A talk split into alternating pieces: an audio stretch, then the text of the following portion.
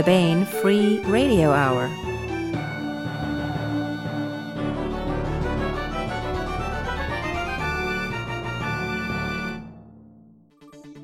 On the podcast, Weber, Zahn, and Pope answer the call to duty and take off for the Haven warship sail with a queen's ransom of Manticoran credits burning a hole in their pockets.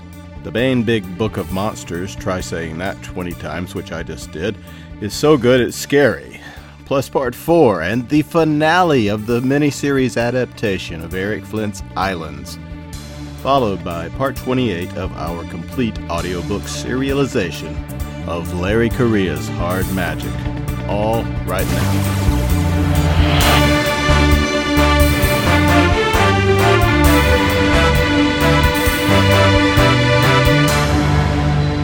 Welcome to the Baen Free Radio Hour podcast. It's an honor to have you along. I'm Baen editor Tony Daniel. We continue our most excellent interview with David Weber, Timothy Zahn, and Thomas Pope on A Call to Duty, the first book in a new series in the Honorverse. Baen publisher Toni Weisskopf is with us as well. The series is called Manticore Ascendant. It's set several hundred years before Honor Harrington's time in an era when the Royal Manticoran Navy is on the verge of being dismantled, but also a time when the Star Kingdom is about to open up to interstellar commerce in a way it never had before. We also continue with our complete audiobook serialization of Larry Correia's Hard Magic as read by Bronson Pinchot. And Baen Books Audio Drama presents the fourth installment and the finale of a four part audio drama miniseries, Eric Flint's Islands, set in the world of the Belisarius series by Eric Flint and David Drake. This is an entirely original adaptation. It's a show, not an audiobook. We have a full cast of professional actors, an all original musical soundtrack, and cinema quality sound effects. But first, here's the news. The October Omni trade paperback has arrived at booksellers, and it's a doozy. It's called The Baen Big Book of Monsters.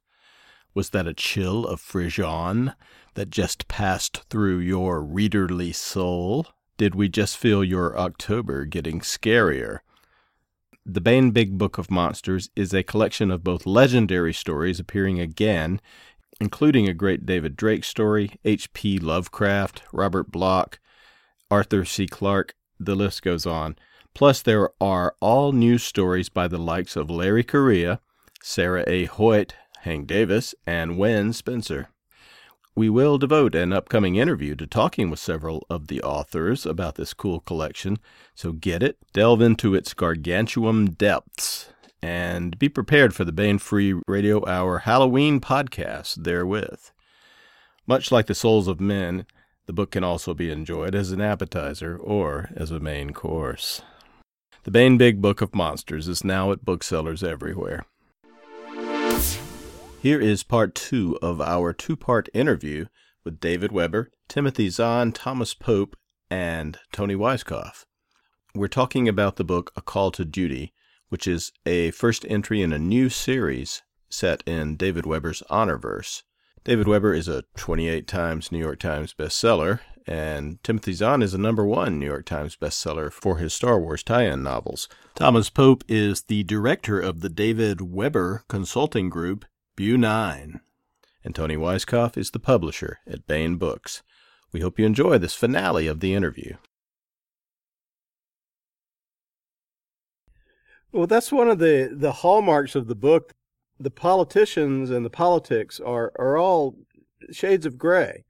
Um, the bad guys are not all bad. They have a point in some instances. This is where Travis's brother or half brother uh, Winterfall comes in too. He gives us that viewpoint into that process. And really, it boils down in many ways to your the basic assumption: if the Star Kingdom is perfectly safe, we don't need a, need a navy of this size. If there are actually threats out there we may have to deal with, yes, we do. And you can't really argue basic assumptions. Mm-hmm. Yeah, well, I think that I think that one of the things that, um, the, okay, the difference between the political struggle at this point in the Star Kingdom and the political struggle at Honor Harrington's time at, at honors time, there's good and bad people on both sides of, of the question, but it's kind of like it's a binary solution. Either we get ourselves together to fight the peeps who are going to come and conquer us, or we get conquered. Okay? In Travis's time, it's not a binary solution. And the mere fact that somebody is is a detestable human being doesn't necessarily mean that he's wrong. And so some of the politicians who clearly are grinding their own axes, building their own empires at the expense of the Navy, it doesn't necessarily mean that they don't have a point about the the money being spent on maintaining a navy they haven't needed in what it's been 50 years since the Brotherhood. Is that about right? Yeah. Yeah. So I I think of this sort of as um, the U.S. between the First World War and the Second World War at worst, and probably more like the U.S. between the American Civil War and the Spanish American War. I mean, it's just there's we don't need it, so why should we have it? it and and it and like like Tim says, it's hard to argue with that assumption in a lot of respects. Now we know because it's a David Weber universe novel that you need a navy. Okay. My God. But the people in the books don't know that. Well, Like, I, I, Tony, Tony, the reason that there is that scene in the tactical simulator in the beginning of Field of Dishonor where I refight the Battle of Hancock is because Toni looked at the original, Toni with an eye, looked at the original rough draft and said, David, there are no exploding starships in it. How will they know it's yours? so I went back and blew up the same starships over again so everybody would know it was mine. I think that's a legitimate editorial comment. So. I think it was. but that, that's why that was in there. Okay, so one below, at least one destroyed starship per book. Okay, I'll make another note. Absolutely. well, I'd say we're, we're, we're covered in the first one. We're covered in the first Yeah, one.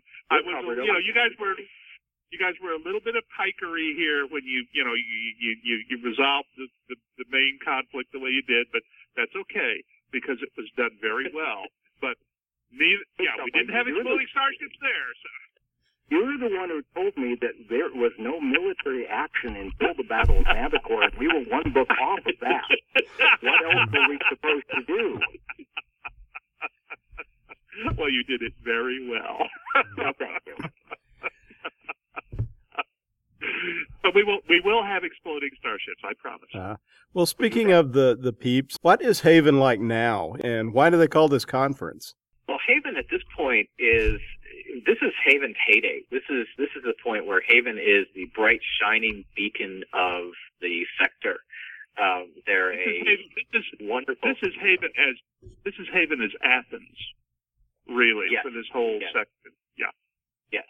So, so they are they are the ones that people look to when you when you want to see it. What's a successful colony? You look to Haven because they've you know they they've colonized with a um, um, they, the, the expedition was well funded. It was well well run, well maintained. They've already started to send out some daughter colonies. They have a um, a, a working relationship with a lot of the close uh, star systems, um, and they really see themselves in this role as um, not overseer and not even necessarily protector, but just sort of shepherd of this area. And when they see that there are issues, the piracy issues that are starting up, and they decided that they needed to to start doing something about this. And they're also looking to their economy. They have they're one of the few areas in outside of the Solarian League right now that has their own shipbuilding, and they're looking to expand their economy. So they're looking to be become the suppliers, um, so people aren't going back to the league to get their ships. Instead, you can go to Haven to get your ships. What, one of one of the points for me, it's it's not something that needs to be brought centrally into the the the the, the plots of the books, but it's part of the the DNA of the books. This is the era in which Haven wins the goodwill that keeps people from seeing the People's Republic as a threat for as long as they fail to see it. Because this is the haven that everybody knows in quotes that that and they built this this reservoir of goodwill, totally earned and deserved goodwill that the legislaturalists later use to help cloak their actual motives when they start building up their fleet and they're saying, well, it's to protect the sector and so forth. It resonates with traditional Havenite policy. And that's to me part of the function of these books is to demonstrate that process so that people stop saying, well, everybody in Honor Harrington's time must have been absolute idiots not to see this coming. yeah, they are they're distant from Manticore, but they are friends, associates, and allies as much as they can be at this point. Yes, and major and that process, that, and that yeah, that process will strengthen once the uh, wormhole junction is discovered, because all of a sudden the journey between the core worlds of the Solarian League and this sort of Athenian uh, Republic of Haven will become much shorter. And that too plays into the relationship between Manticore and Haven, and for that matter, Basilisk and Haven, uh, not Basilisk, Beowulf and, and Haven, later in the history of the Honorverse, when uh, in the period between this and Honor Harrington's day. Is the is the sort of central salient of the series going to be that this is when the wormhole was discovered? This was when it was starting to develop. Well, there's a reason it's called Manticore Ascendant for the series. yes, that occurred. we we start in the first book with hints that it exists, and we're going to start realizing it's there by the second book, by the third and, and fourth and fifth. You taking notes, Tony? Uh, we are going to be following some of the political and uh, military consequences of having this this thing suddenly here. I think David's. Uh, I, I like David's um, uh, analogy that we start out with Iceland, and then Iceland will become will, will suddenly be at the confluence of the Suez and Panama Canal.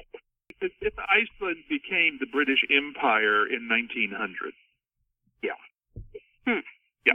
Sort and all the consequences and the, the fallout, international repercussion, repercussions, uh, local politics, uh, and of course exploding starships. Mm-hmm.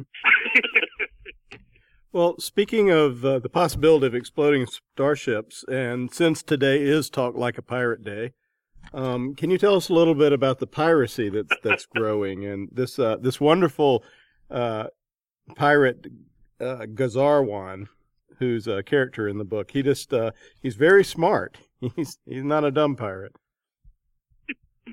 but, he, but he's he's not he's not a nice man. no. Pirate? I, I, I, well, um, you know, it's like our our meaty. Um, he has a there's, bold plan. And, yeah, and he's Yeah. going to try to carry it out. What have they been doing up to the point that the book begins? you mean you mean you mean what have the pi- what have the pirates been up to? Yeah, why are they a growing threat that we don't know about? Opportunities are growing as interstellar trade increases. And outside the Solarian League, which is much smaller at, at, at this time, um, and is is really in its in its youth in a lot of ways at this point. There's nothing to stop people who want to do bad things for fun and profit from doing them. Um, you can think of this as uh, as a, uh, a lawless frontier where filibustering expeditions uh, can be done, or you can think of it as all right. Maybe a better maybe a better analogy would be this is sort of like the Vikings raiding Europe in in a sense. The military wherewithal to stop them exists only in a few nodal locations. And they can make deals with, as as, as uh, Tim mentioned, with third world dictators for all intents and purposes. They can make sweetheart deals there. They can, you know. Now it should also be mentioned that there are perfectly honorable mercenaries wandering around the galaxy at this point. These guys are kind of the um, they're the mercenaries you would hire when you want a democratic regime toppled because they're smart, they're competent, and they have exactly zero in the way of scruples. okay. is or that, even is that in some fair? cases, when you want a pirate base, when you want to hit a pirate base, you might call some mercenaries to take out some pirates for you. Yes, yes. But that would be like you would call the more honorable mercenaries. Uh, The, you would Yes, say, yes, these course. are bad guys over here. Come swat them. Uh, then, you know, of Yeah. course now, there's, there's a little, there's a little, uh, bit of the, um, of the sort of the, the Renaissance Italy attitude towards mercenaries at this point in the honorverse. You can't, you know, these colonies can't afford to maintain navies big enough to stop a serious attack. So what you do is you hire somebody to handle the heavy lifting for you, unless you happen to be fortunate enough to be Manticore with enough money banked back on on uh, on old Earth that you can buy a navy in a box of your own. And that's really kind of why Manticore is falling between stools right now. Unlike Haven, they're not big enough to build a naval force of their own big enough to give somebody like these this bunch of guys pause. But they have their own fleet instead of having to hire somebody else to come in and see to their security. Mm. Does that, Yeah, guy, you've got does the make sense, nasty guys? pirate types, and you've got the uh, hireable security group, uh, you know, AKA the Seven Samurai type. Yeah.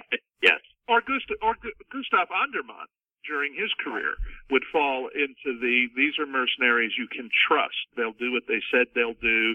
They won't say, well, now that we're here, we might as well pillage you instead of letting somebody else do it. um, you know, I mean, um, and and um, yeah, I think probably the the contrast between Gustav and these guys is is a good one that that kind of encapsulates the spectrum of honorable and dishonorable mercenaries. So what's uh what's next? Have you have you guys been working on the the next book? Is it finished? Um, where i where are we going from here? Well, Exploding My starships. my part finished this morning. Uh, Ooh. yeah, I, I need to do the editing of this last part, then send it to Tom and David, who will tell me what I did wrong and how to fix it. And while I do that, I will go back and fix all the stuff I got wrong in the first two sections. But yeah, we're on the uh, we're getting close to the home stretch here. But let me clarify one thing here. The things the things that Tim got wrong in the first part were virtually all hardware issues or where we ran into something that was hardwired into the historical background that he didn't know about that Tom and I know about. So we we tweaked a couple of scenes too, but it, all of them are fixable, which is the important thing. No, I think I need to go write some more contracts. So. when when when we started looking at this, I really was thinking in terms of a trilogy. Now, by the same token, I was thinking the original Honorverse. I was projecting about eight books, so I was not real surprised when it when it growed, and I don't think Tony was either. What I was surprised about was the the potential for growth that we discovered uh, as we started working on this. Uh, and when I say the potential for growth, I mean not simply the potential for Travis's growth, but the potential for um, opening the window into this period of the of the Star Kingdom's history really, really wide. I'm really excited about the possibilities. Yeah, while this has begun as and will continue to be Travis's story, we have now Mhm. spun off by the end of the second book. We've got half a dozen point of view characters, all of whom will have directions of their own. Through Yes. whom we can explore Manticore, Haven, Undermon, possibly the Solarian League. We, we will be going off. You know, he, he jumped on his horse and rode off madly in all directions.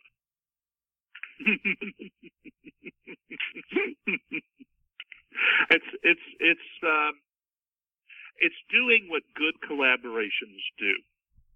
It is drawing on the strengths that all three of us bring to the process. And there's, I hate this word because it's overused so much, but there's a synergy involved here in which we start striking ideas off of each other.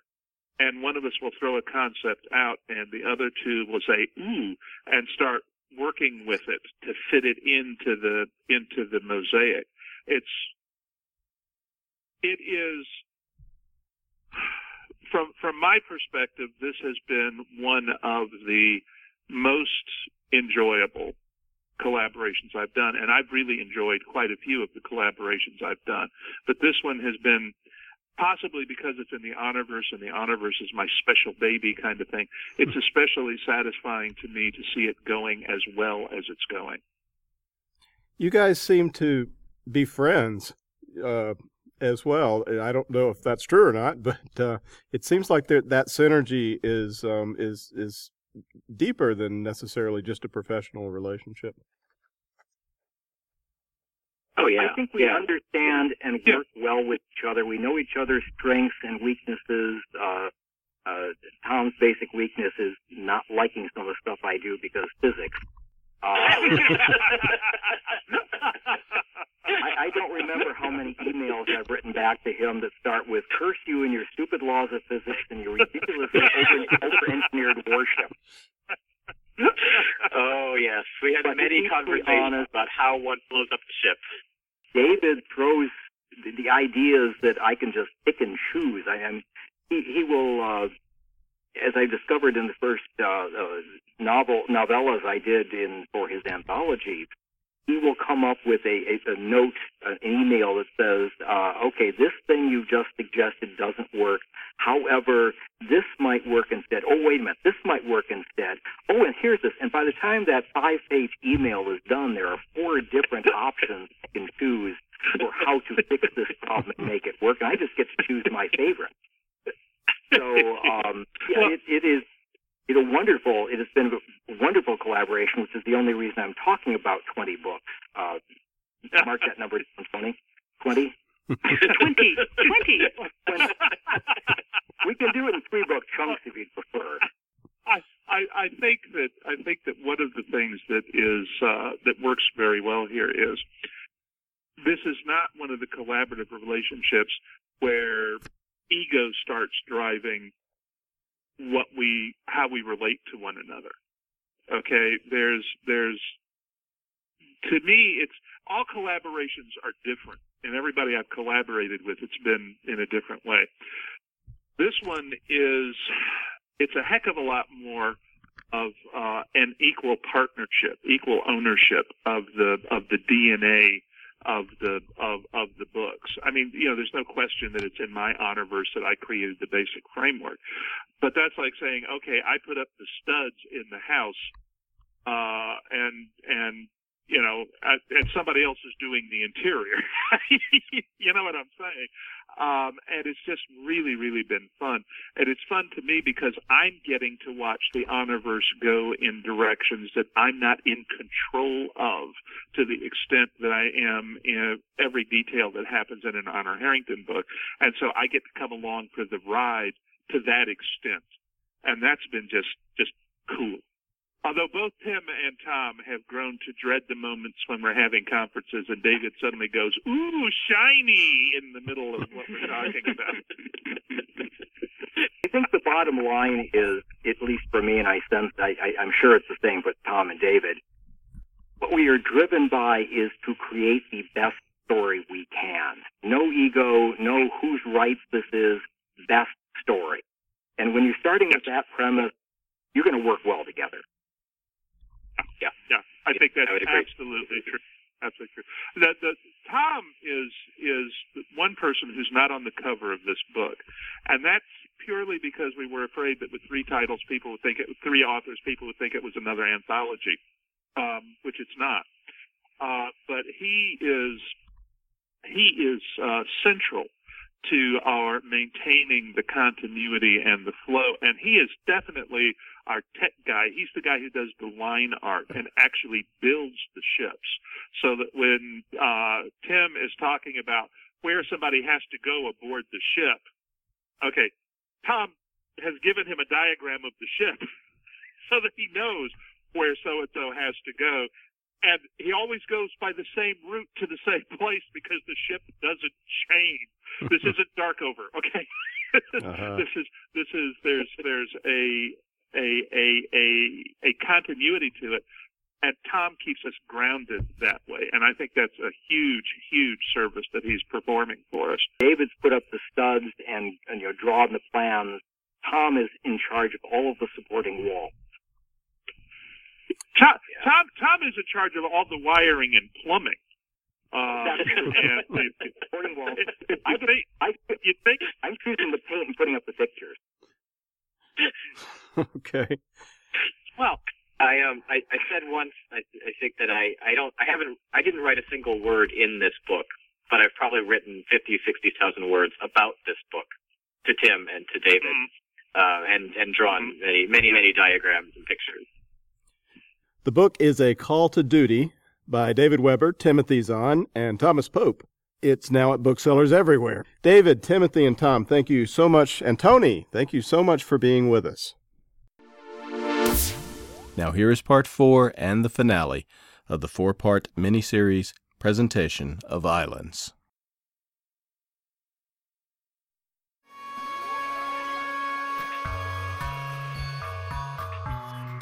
Baen audio drama from Baen Books, the heart of science fiction and fantasy. Baen Audio Drama presents Eric Flint's Islands, based on the novella by Eric Flint, set in the world of the Belisarius series by Eric Flint and David Drake.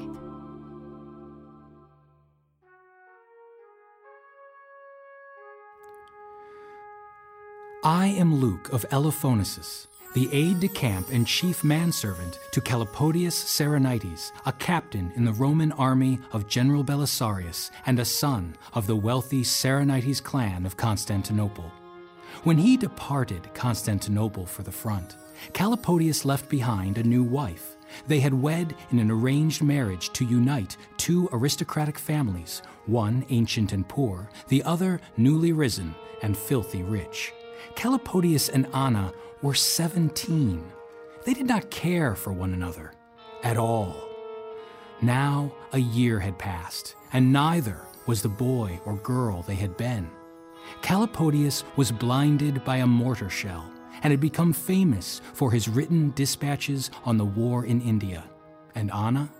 Anna was making her way through that war zone to reach her husband on the front leaving clean hospitals and the saved lives of soldiers in her wake. Both had departed Constantinople as children. Now they would meet, if they ever would, as a man and a woman. Ah. ah. Take my hand, girl. Ah. Thank you, Illus. How was it up there, girl? Did you see the sights? You may not believe me, but it was marvelous. I was scared to death, and it was goddamned marvelous. And she's even starting to swear like a soldier. Your uniform dress has powder burns all over it. Oh, so it does. Good thing you decided on the maroon for us, or they would show much worse. Yes, and it also hides bloodstains. That was Saints the main idea. us. So, what is the butcher's bill, Illus? How many did we lose? Not many. Uh, two men dead. Catomenes got cut pretty bad by a grenade fragment. There's also. And the orphans? What about them? I brought them into this. I told them I would protect them. Yes, we sent them below deck, of course. But that hot blooded girl, Sunila, the leader of them, she insisted on worming her way out. She wanted to see. Catomenes, well, you know she was special to him. He was running to get her. That's how he got hit. That same grenade, it. It was quick, at least. Oh, no. She was dead oh, in God. an instant. What have I done? It's no one's fault. The girl would probably have died on the streets of Barbaricum, or something worse might have befallen her. Yes, it is my fault, Illus. I made her think she was finally safe, finally had a home. I failed her, Illus. The shrapnel is still in my brother, girl. I need you. I need you to ride that damn surgeon, make him boil his instruments, and then the bandages will need tending the proper way. He's a bit of an ass, but he's still my brother, and I would not like to lose him. Something to do. Yes. All right, Illus. Let's go and pay a visit to that damned surgeon.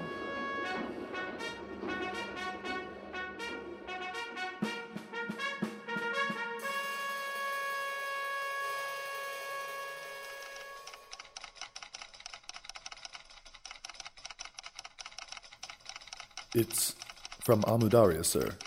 All right, read it, Luke. It's. It's from her, sir. From her? Your wife, sir. I'll be damned. Read it aloud, man. D- better yet, hand it to me and I'll read it. Here you go, General. All fine except Katamenes injured and little Sunila dead. Stop.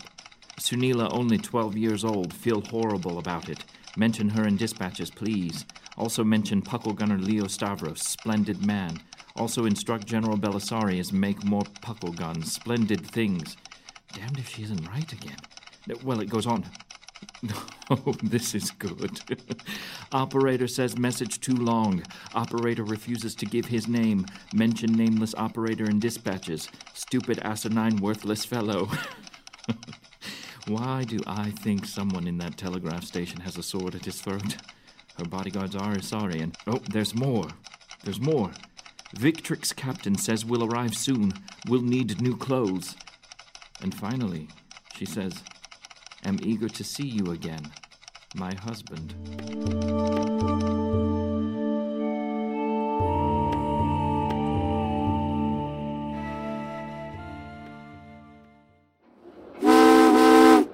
There's no reception for the lady. Too bad.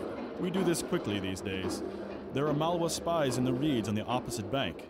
They message the Malwa lines to fire rockets. Here comes the barrage! That's got to come from miles away. Not very accurate. Why don't they just fire them from over there in the reeds? oh, they did at first, but that was just pure suicide. Even those fanatical Malwa gave it up after a while. I'd feel better if you moved to the bow, girl. That'll reach the ship bunker first. Yes, I suppose. Keep moving, girl. Yes, the rockets are completely inaccurate, but they don't always miss. And any rocket that big is going to have a monster of a warhead. I take your point, Illus. All right, we're passing into the bunker now. All hands, stand by.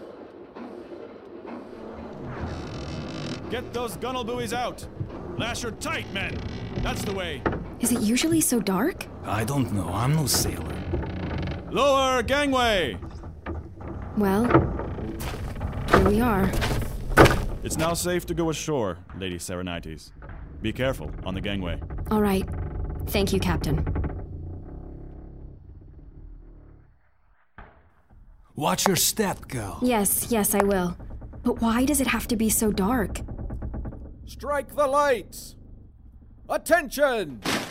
Flourish! Good God, I forgot how loud those cornicens are! Illis, do they always bang their sword hilts on their shields like that? No, girl, they almost never do! Attention, crew! General coming aboard! Is that? It is, girl. Lady Saronites, we're glad you've made it. General Belisarius. Lady Macron Bolatisa wrote that your smile was crooked. Yes? I see it wasn't poetic license.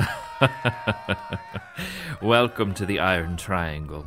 Your husband would be here, but there is a small dust up going on to the south, and he is at his post in the telegraph office. Would you like me to take you there? Yes. Please take me to him, General.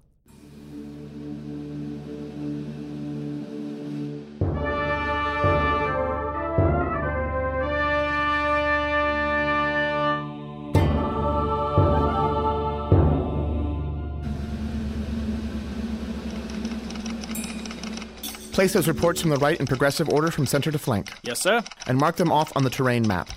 The general will want to see that third one, I believe. Everything in Masala will depend on who takes and holds the high ground. Will do, Captain. Luke, guide the captain over here, will you? Yes, General. Captain, I'm on your left. Thank you. Wh- Where are we going? The General has brought a visitor, sir. A visitor? Oh. Lady Saronites, your husband. Oh. Oh. Luke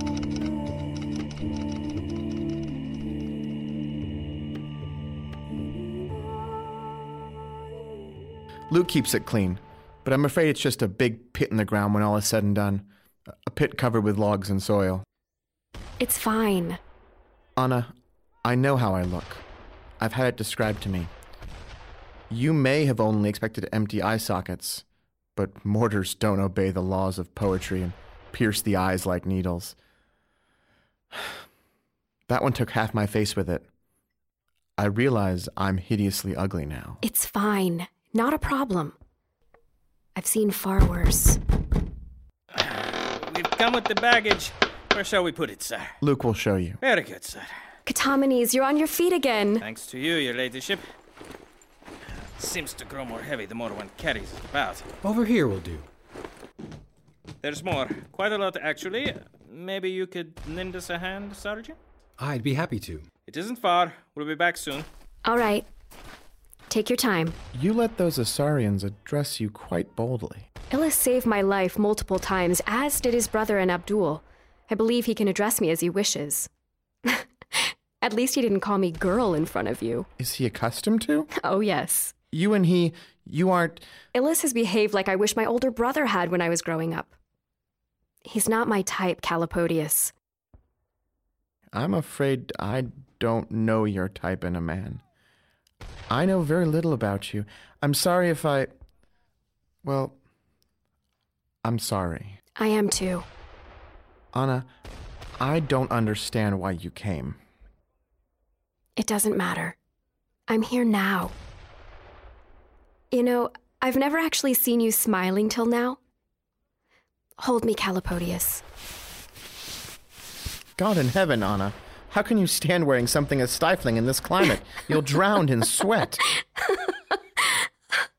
So I have often thought. We have to get you a sari first thing. I can't have my wife dying on me of heat prostration. I have longed to wear one every time I've seen an Indian woman. If you wear a sari, it will become the new style of the empire. I have no doubt, especially if I mention it in a dispatch. You wouldn't dare. Just watch me.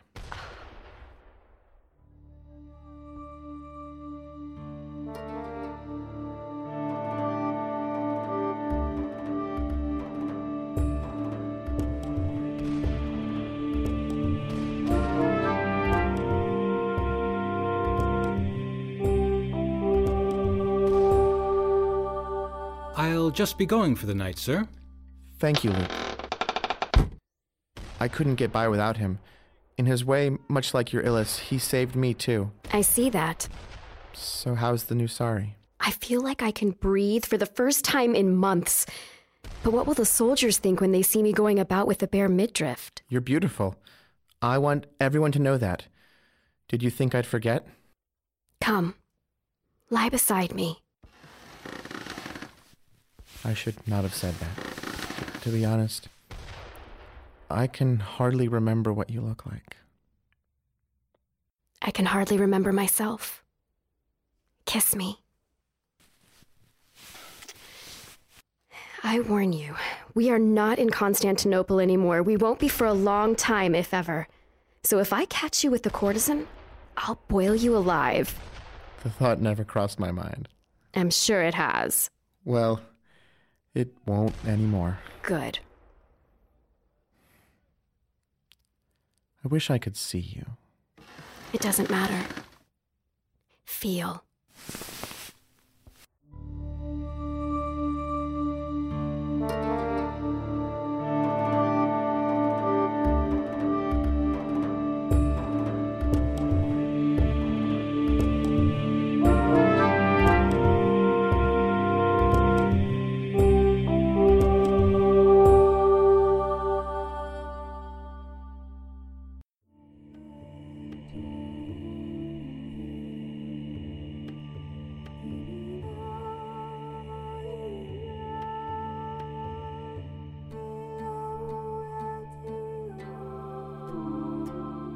This has been part four and the conclusion of Eric Flint's Islands based on the novella by Eric Flint, set in the world of the Belisarius series by Eric Flint and David Drake, starring Tracy Coppage as Anna and Paul Kilpatrick as Calopodius, featuring Lex Wilson as Illus, Jeff Aguiar as Belisarius, Izzy Berger as Sister Catherine, and Rika Daniel as Irina of Persia, with Carter, Paris Battle, Samuel Montgomery Blinn, Gray Reinhardt, PJ Mask, and Koki Daniel. Sound engineers Barry Jacob and Craig Brandwine. Music by Maddie Karras and Sherry Leone. Adaptation and script by Tony Daniel. Directed by Jerome Davis. Baen Books publisher Toni Weisskopf. This audio drama is copyright 2014 by Baen Books. Baen Audio Drama from Baen Books, the heart of science fiction and fantasy. For more Baen audio drama and great Baen books, visit Baen.com. We hope you have enjoyed this production.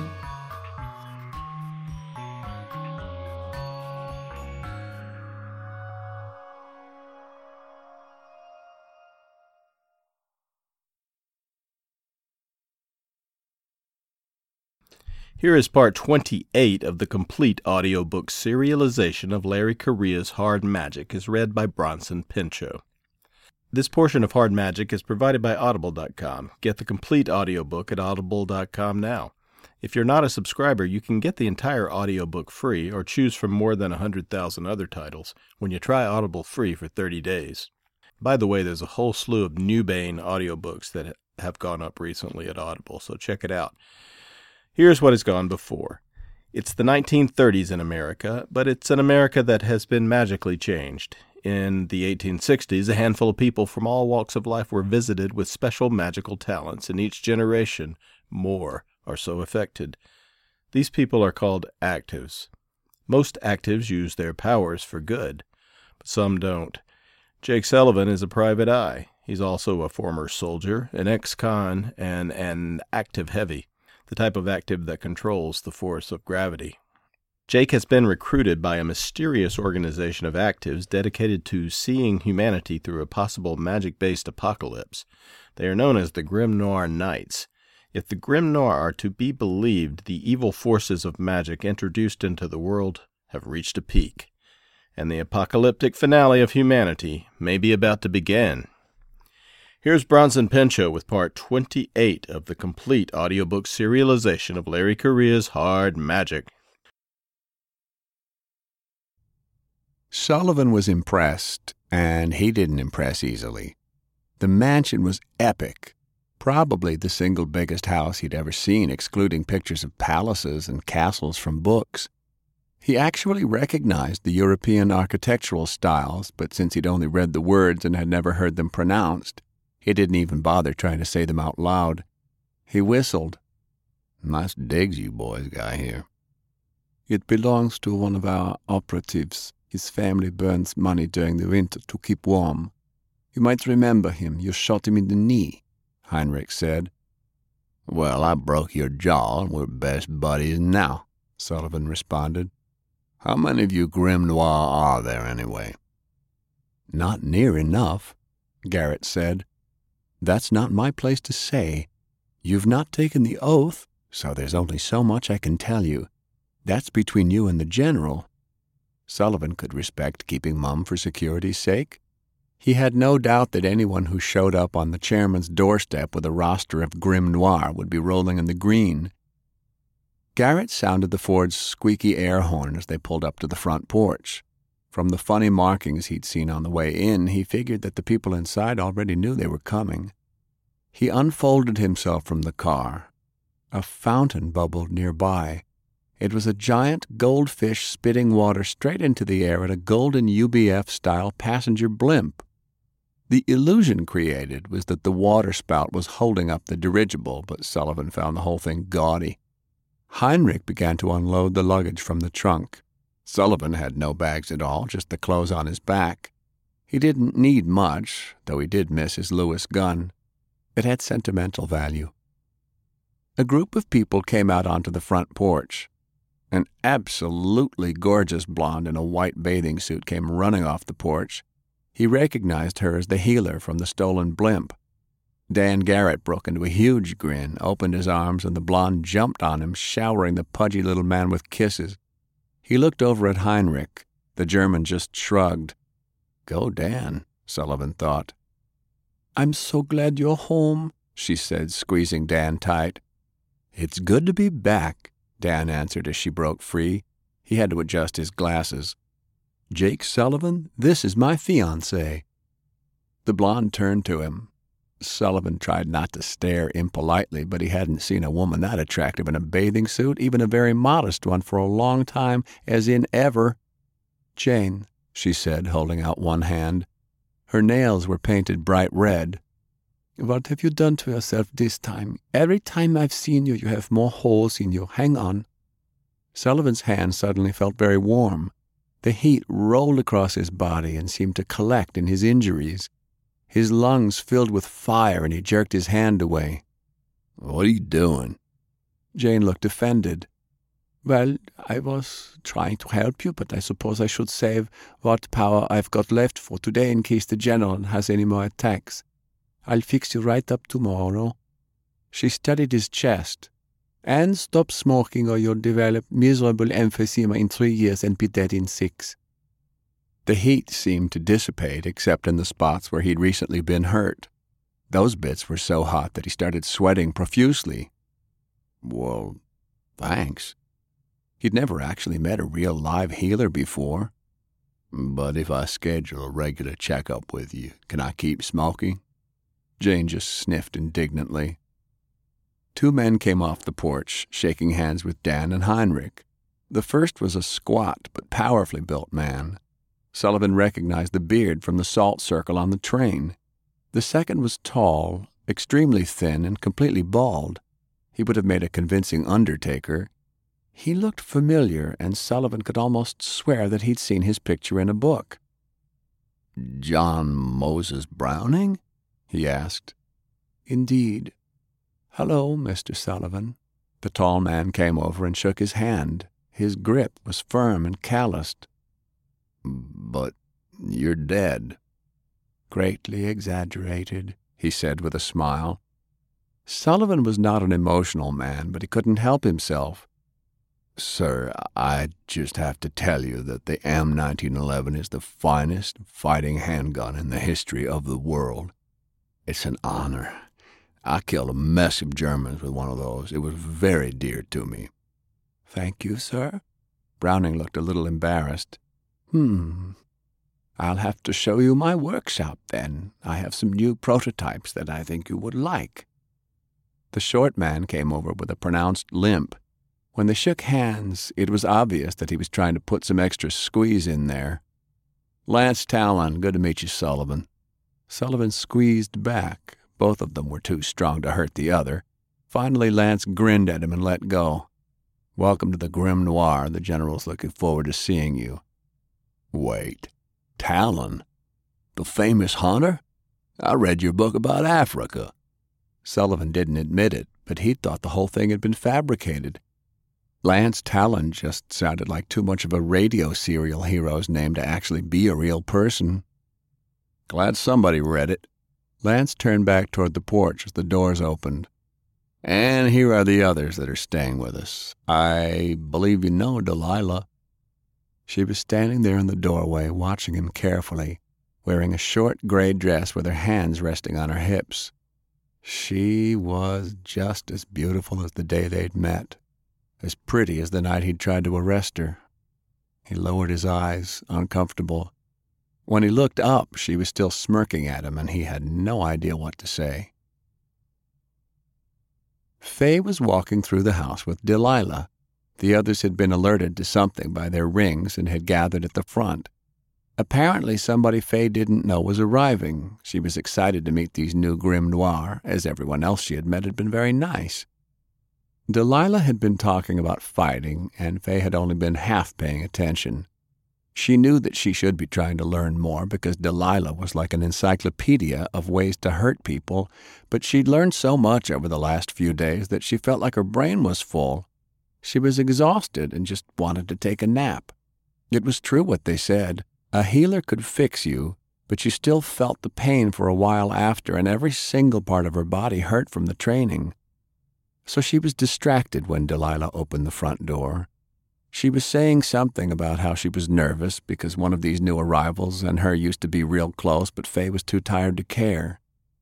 When she looked past Delilah's shoulder, the world came to a screeching halt. He was there, the thing from her nightmares. Fay froze, suddenly choking on her own terror. His face was down, covered by a black fedora, but she recognized him anyway, the way he stood, the way he moved. He was huge, his chest wide as two men, arms like tree trunks, and when he looked up toward Delilah, she saw the square profile of the left side of his face. It was him. The right side of his face would be a hideous scar and one gleaming white eyeball, and Mr. Browning and Lance were standing right next to him, unaware of the evil they'd invited into their house, and she just knew that when that bad eye came around, he was going to kill all her new friends just like he'd killed her grandpa.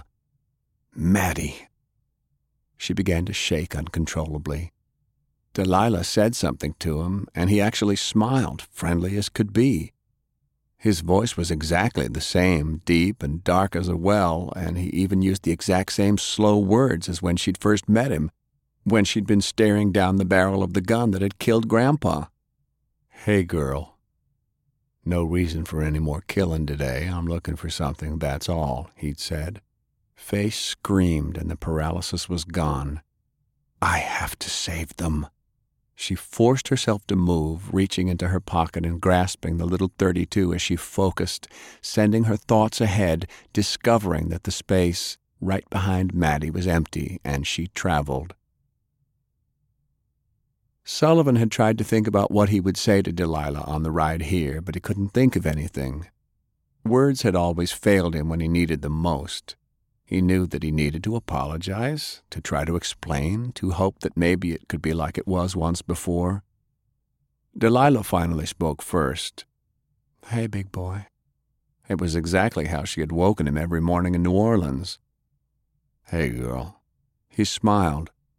Maybe the two of us will be all right. Then a terrible pain pierced his back. He stumbled, confused. The others looked past him in shock. He reached up, trying to feel what had struck him, and something felt like it was stuck, burning between his shoulder blades. His hand came back covered in blood. A terrible buzzing filled his ears. Delilah leapt off the steps, screaming something that he couldn't understand as he fell forward on the soft grass. Fay jabbed her little gun forward, jerking the heavy trigger. She aimed right for where his heart should be. There was a pop and a puff of smoke. She kept shooting, pulling the trigger as Madi lurched, not even hearing the noise any more. The others were shouting. Delilah charged off the porch, obviously burning at full power. She'd recognize Madi, too. She'd help. But instead of tearing Madi's head off, Delilah caught him as he fell, lowering the giant to the ground. His head rolled around. His other eye was brown, not white. His hat fell off. There was no scar. And she looked up, confused, to see a young man with a blond goatee raise a skinny black pistol toward her. She started to speak, to explain that something was horribly wrong, but the gun barked, and he shot her squarely in the chest.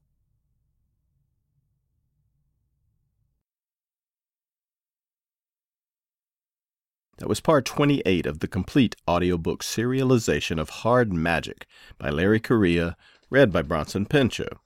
And that's it for the podcast.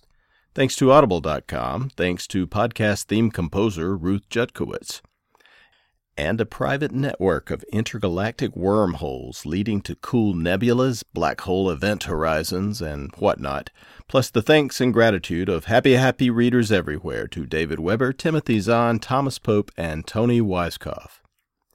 Thanks to the cast and crew of Islands as well.